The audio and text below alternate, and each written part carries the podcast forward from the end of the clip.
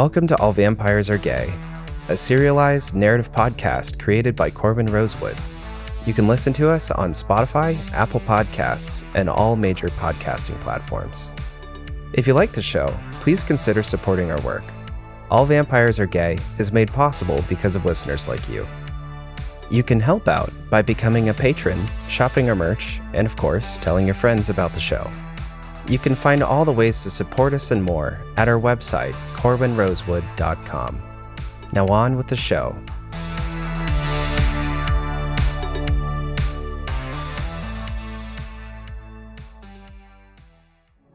Episode 2 Where the Lapis Runs in Rivers. Welcome. I'm Corbin Rosewood, and tonight we return to the adventures of a fabulously dramatic vampire named Victor. When last we saw him, he was stalking a mysterious and attractive stranger named Robert, and had just revealed that he was, in fact, a vampire.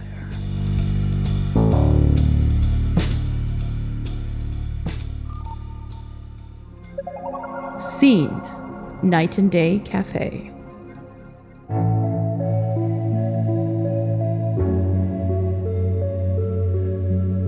You're a vampire? Robert said, his tone more than incredulous. Victor shrugged, puffing cigarette clouds into the sky with indifference. Yes? Well, you certainly look like one, Robert quipped. Victor had to laugh at that, his face lighting up in delight at this unusual human. Robert was more than living up to his expectations. Do you have any questions? Victor asked. The humans always had so many questions. Do you kill people for blood? Robert asked, taking a sip of his super sweet iced coffee.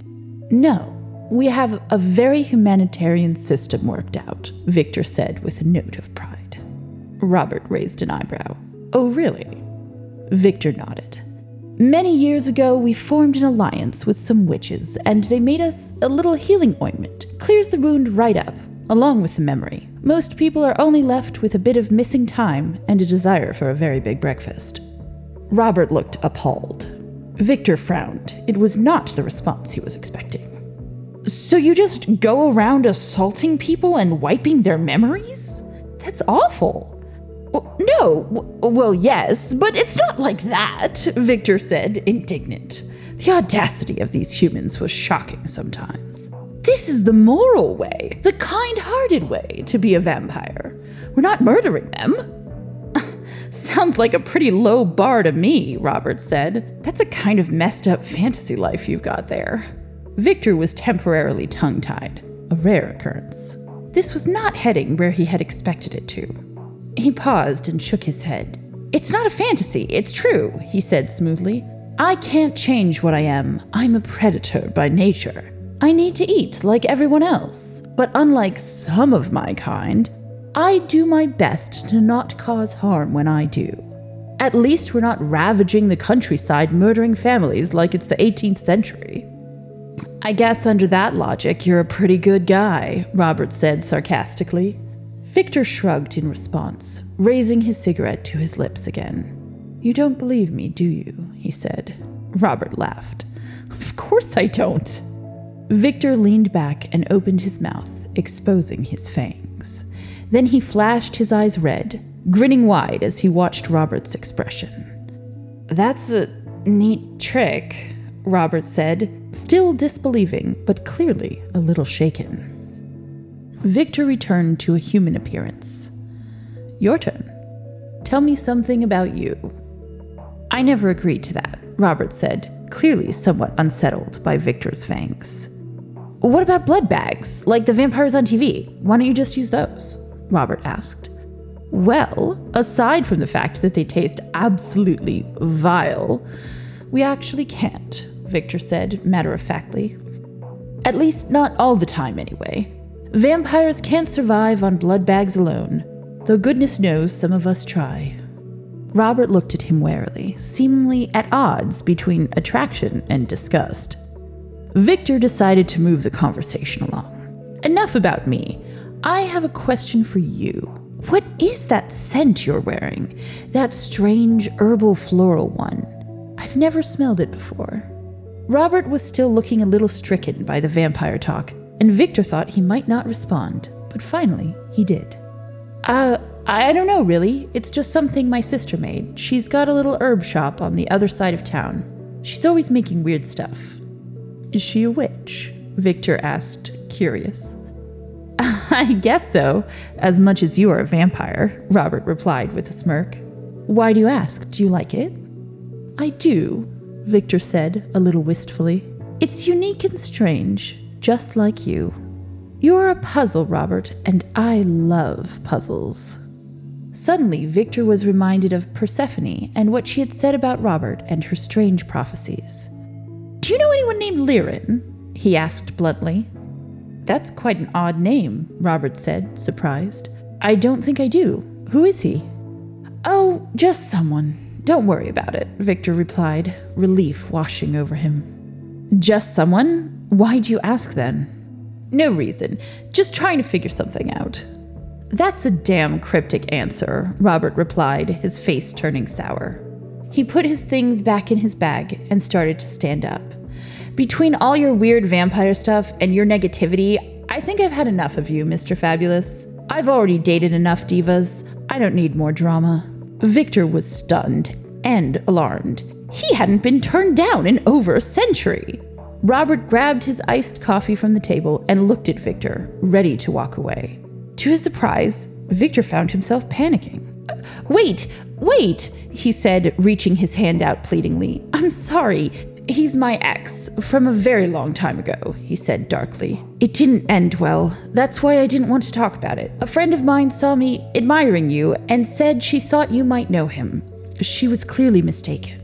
Robert lowered his bag back to the table, but didn't sit back down. Okay, that's reasonable, he said, pausing for a moment, and a little smile crooked the corner of his lips. Admiring me, you say? When were you doing that? Victor grinned, leaning forward with a practiced look that had landed him many eventful evenings in the past. I was admiring you from across the cafe before I sat down here, but actually, I'm still doing it now. You are very beautiful and interesting. I must confess to being a little smitten with you, Robert. The heat rose to Robert's cheeks, and he looked away quickly, but Victor saw a big grin spread across his face. Well, uh, well, uh, all right, that, that's very nice of you, Robert said, clearly flustered. But I do actually still have to go. Do you know the Belladonna Club? Victor searched his mind, but he came up empty. I'm afraid I don't. Is it new? Yeah, it's at Smith Street in Western, in the old warehouse building. I know that place, Victor said simply. He knew everywhere in this city. I'm DJing there tonight. I've got to go sit up, but I'll be on around 11 if you want to come by. Maybe we can, uh, see where this takes us or something. He turned his face back to Victor, his long lashes framing eyes full of excitement and nervousness. Victor nodded. I'll be there, he promised. Robert nodded back and waved goodbye before heading out of the cafe. Victor leaned back and smiled to himself. He always got his man.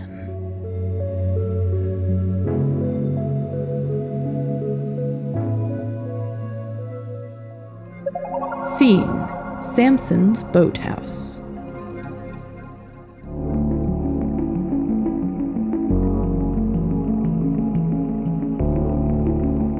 The night was well underway, and the moon was peeking its face out from behind a cloud by the time Victor reached Samson's boathouse.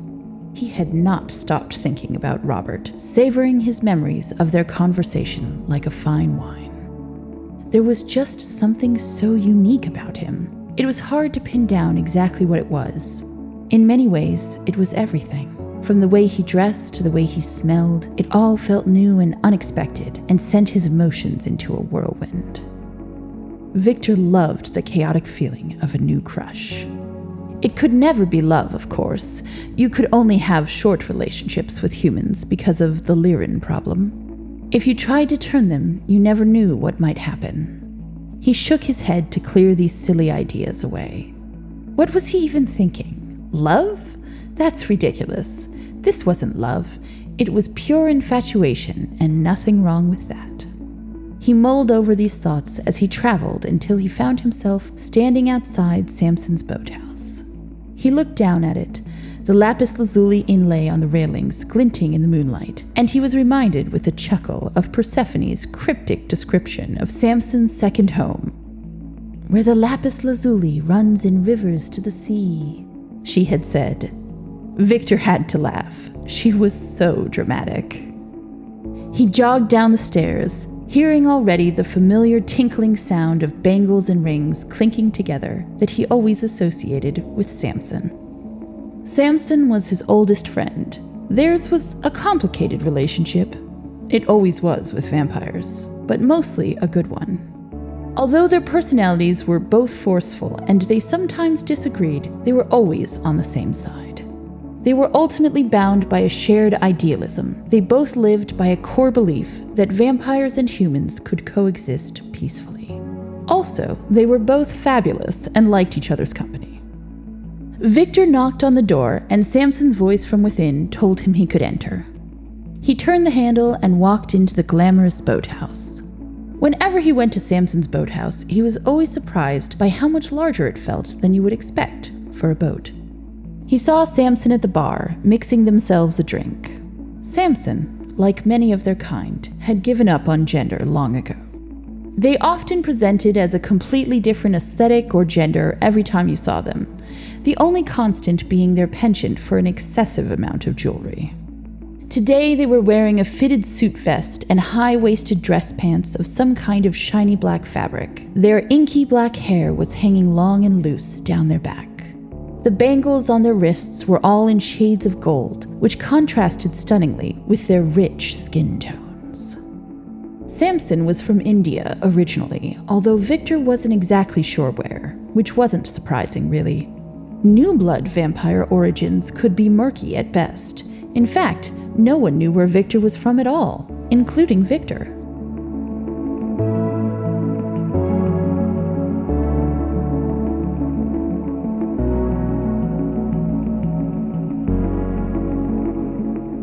Ah, Victor, sit, Samson said, indicating the small couches built into the sides of the boat, the lapis inlay just above them.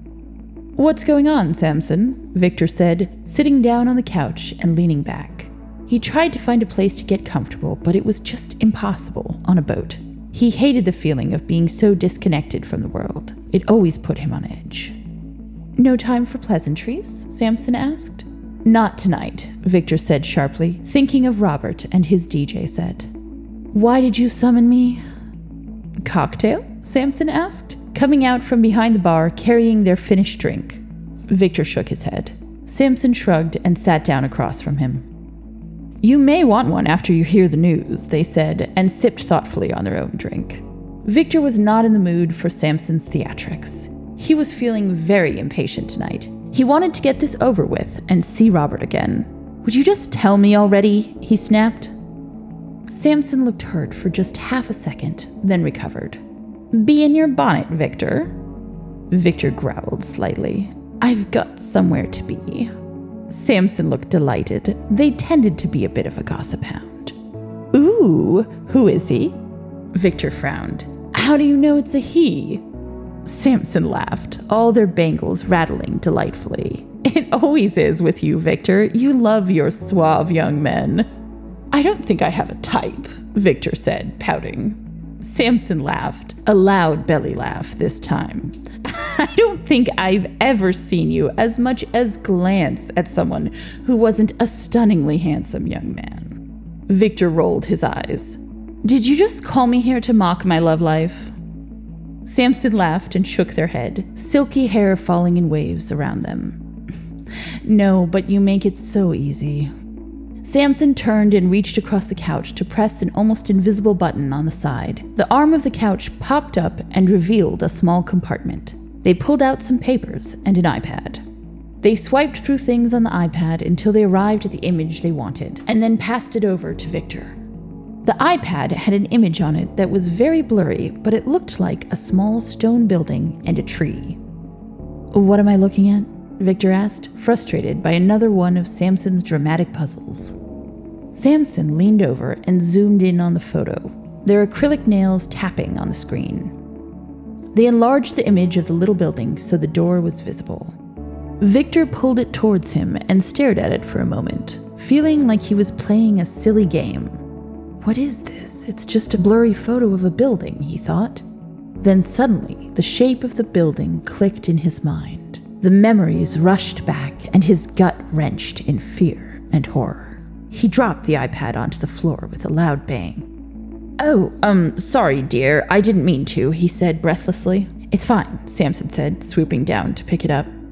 Uh, is that is that where I think it is? Victor asked, his voice a whisper of barely contained fear. Samson nodded ruefully. But the door, the door is open, he said, barely daring to think about the implications of that. Samson nodded and handed him the papers they had on their lap.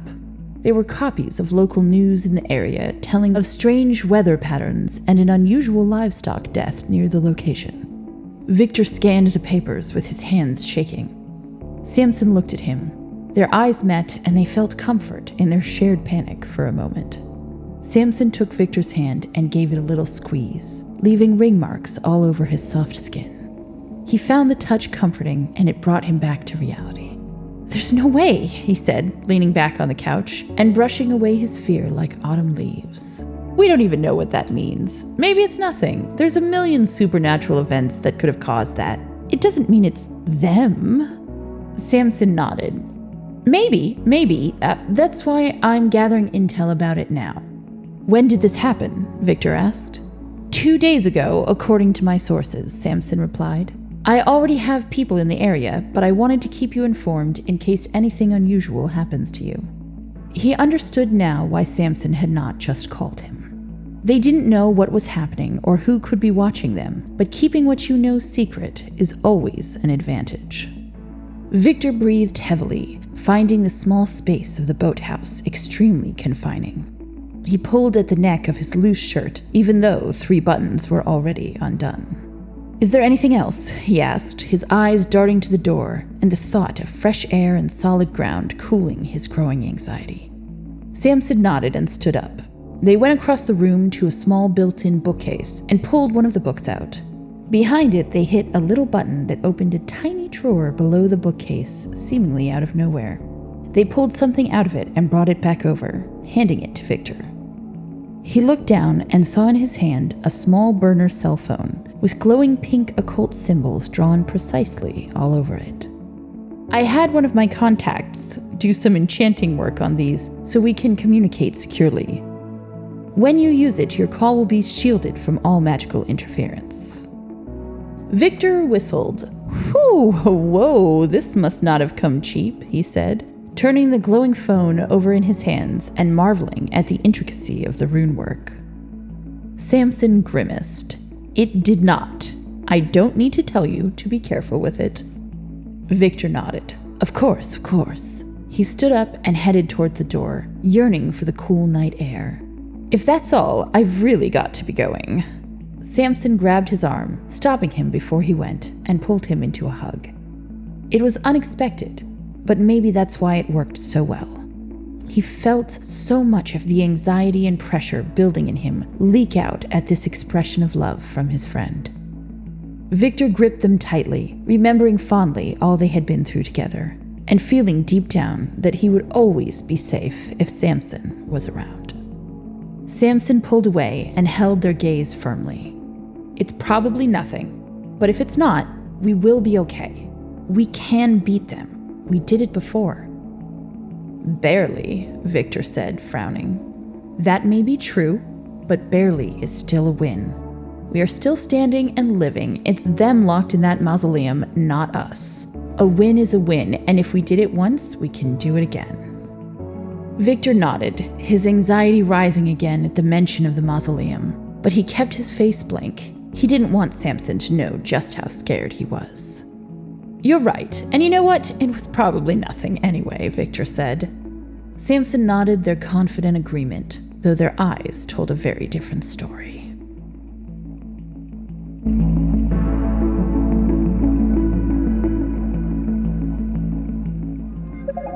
Scene The City at Night.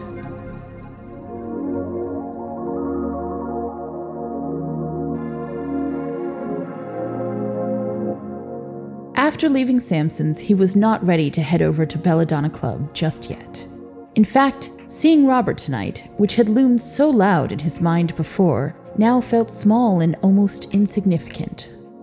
He wandered around the docks for a while, feeling the grain of the wooden beams through his light shoes, finding the steadiness of it calming. He sucked in the cold night air and let the sea breeze wash over him as his anxious thoughts chased each other like rats through a maze. Had they really escaped? How? Who was helping them? Would they come for him first, or the old families? Did it matter? If they found him, what would they do to him? It would certainly be a fate far worse than death. He worked to get his thoughts under control, to get his calm confidence back, but it wasn't easy, especially with so many questions unanswered. He sat down on the side of the dock, his legs dangling over the side like a little kid, and breathed in deeply, trying to let the sound of the waves and the feeling of the wind calm his nerves. He reached into his jacket for his cigarettes, and his hand bumped the magical phone Samson had given him. He lit a cigarette and pulled out the phone to look at it. He turned it over in his hands, the little symbols across it glowing softly with a beautiful light pink hue. It was an object of beauty now, this cheap little cell phone, also of great expense. The fact that Samson had given him this told him everything about how real Samson thought this threat was. Victor closed his eyes and squeezed the little phone tightly in his hand. He took another drag on his cigarette and resolved to be strong, to fight whatever may come, and to win. For Samson, maybe even for Robert. His heart did a little somersault as he slid back into thinking about Robert finally putting his anxiety aside as he tucked the phone away inside his jacket carefully. As bad as things would be for him and Samson if they lost, it would be so much worse for Robert and any other humans in the area, especially anyone unlucky enough to be friends with a new blood vampire. If the Chevaliers truly rode again, no one was safe. Victor stood up and finished his cigarette, grinding the butt under his foot, and got his bearings. He looked at the time and decided he was ready to head to the Belladonna Club. He wasn't far away and he hated cars, so he decided to walk there. Or supernaturally walk there. He focused his energy into his body to move with added speed. He moved through the city gracefully, his long coat flapping in the wind behind him, as he whipped around corners and past shop windows in a blur until he finally arrived at Smith Street, a few blocks from the club. He slowed down to a leisurely stroll, adjusting his hair and shirt. Both were a little bit messy from his brief run. He was only about a block away from the nightclub when his heightened senses told him something was happening above him. He looked up to the skyscraper next to him just in time to see a body fall off the balcony of an apartment. It barreled down on him with frightening speed, and even with his vampire reflexes, he barely dodged out of the way in time as the dead body slammed into the pavement exactly where he had been standing, with a decisive thump. Victor gazed down at the corpse on the ground, bloodless and with skin white and ashy, and remembered what Samson had said when they gave him the magical phone. Just in case anything unusual happens to you. Well, he thought, this definitely qualifies.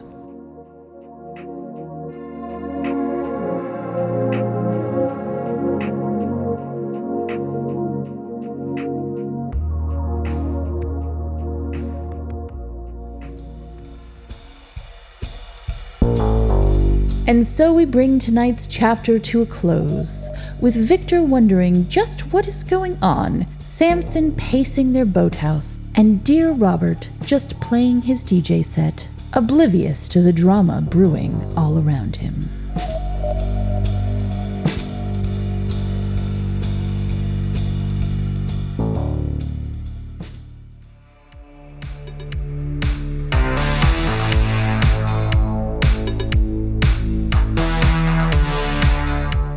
You've been listening to All Vampires Are Gay. This episode was created, written, and performed by Corbin Rosewood, produced and composed by Parker Frost, with additional production, mixing, editing, and engineering by the team at Studio Corbin. If you enjoyed this episode, consider supporting our show today so we can make more episodes in the future. You can find all the ways to support us at corbinrosewood.com. Thank you for listening.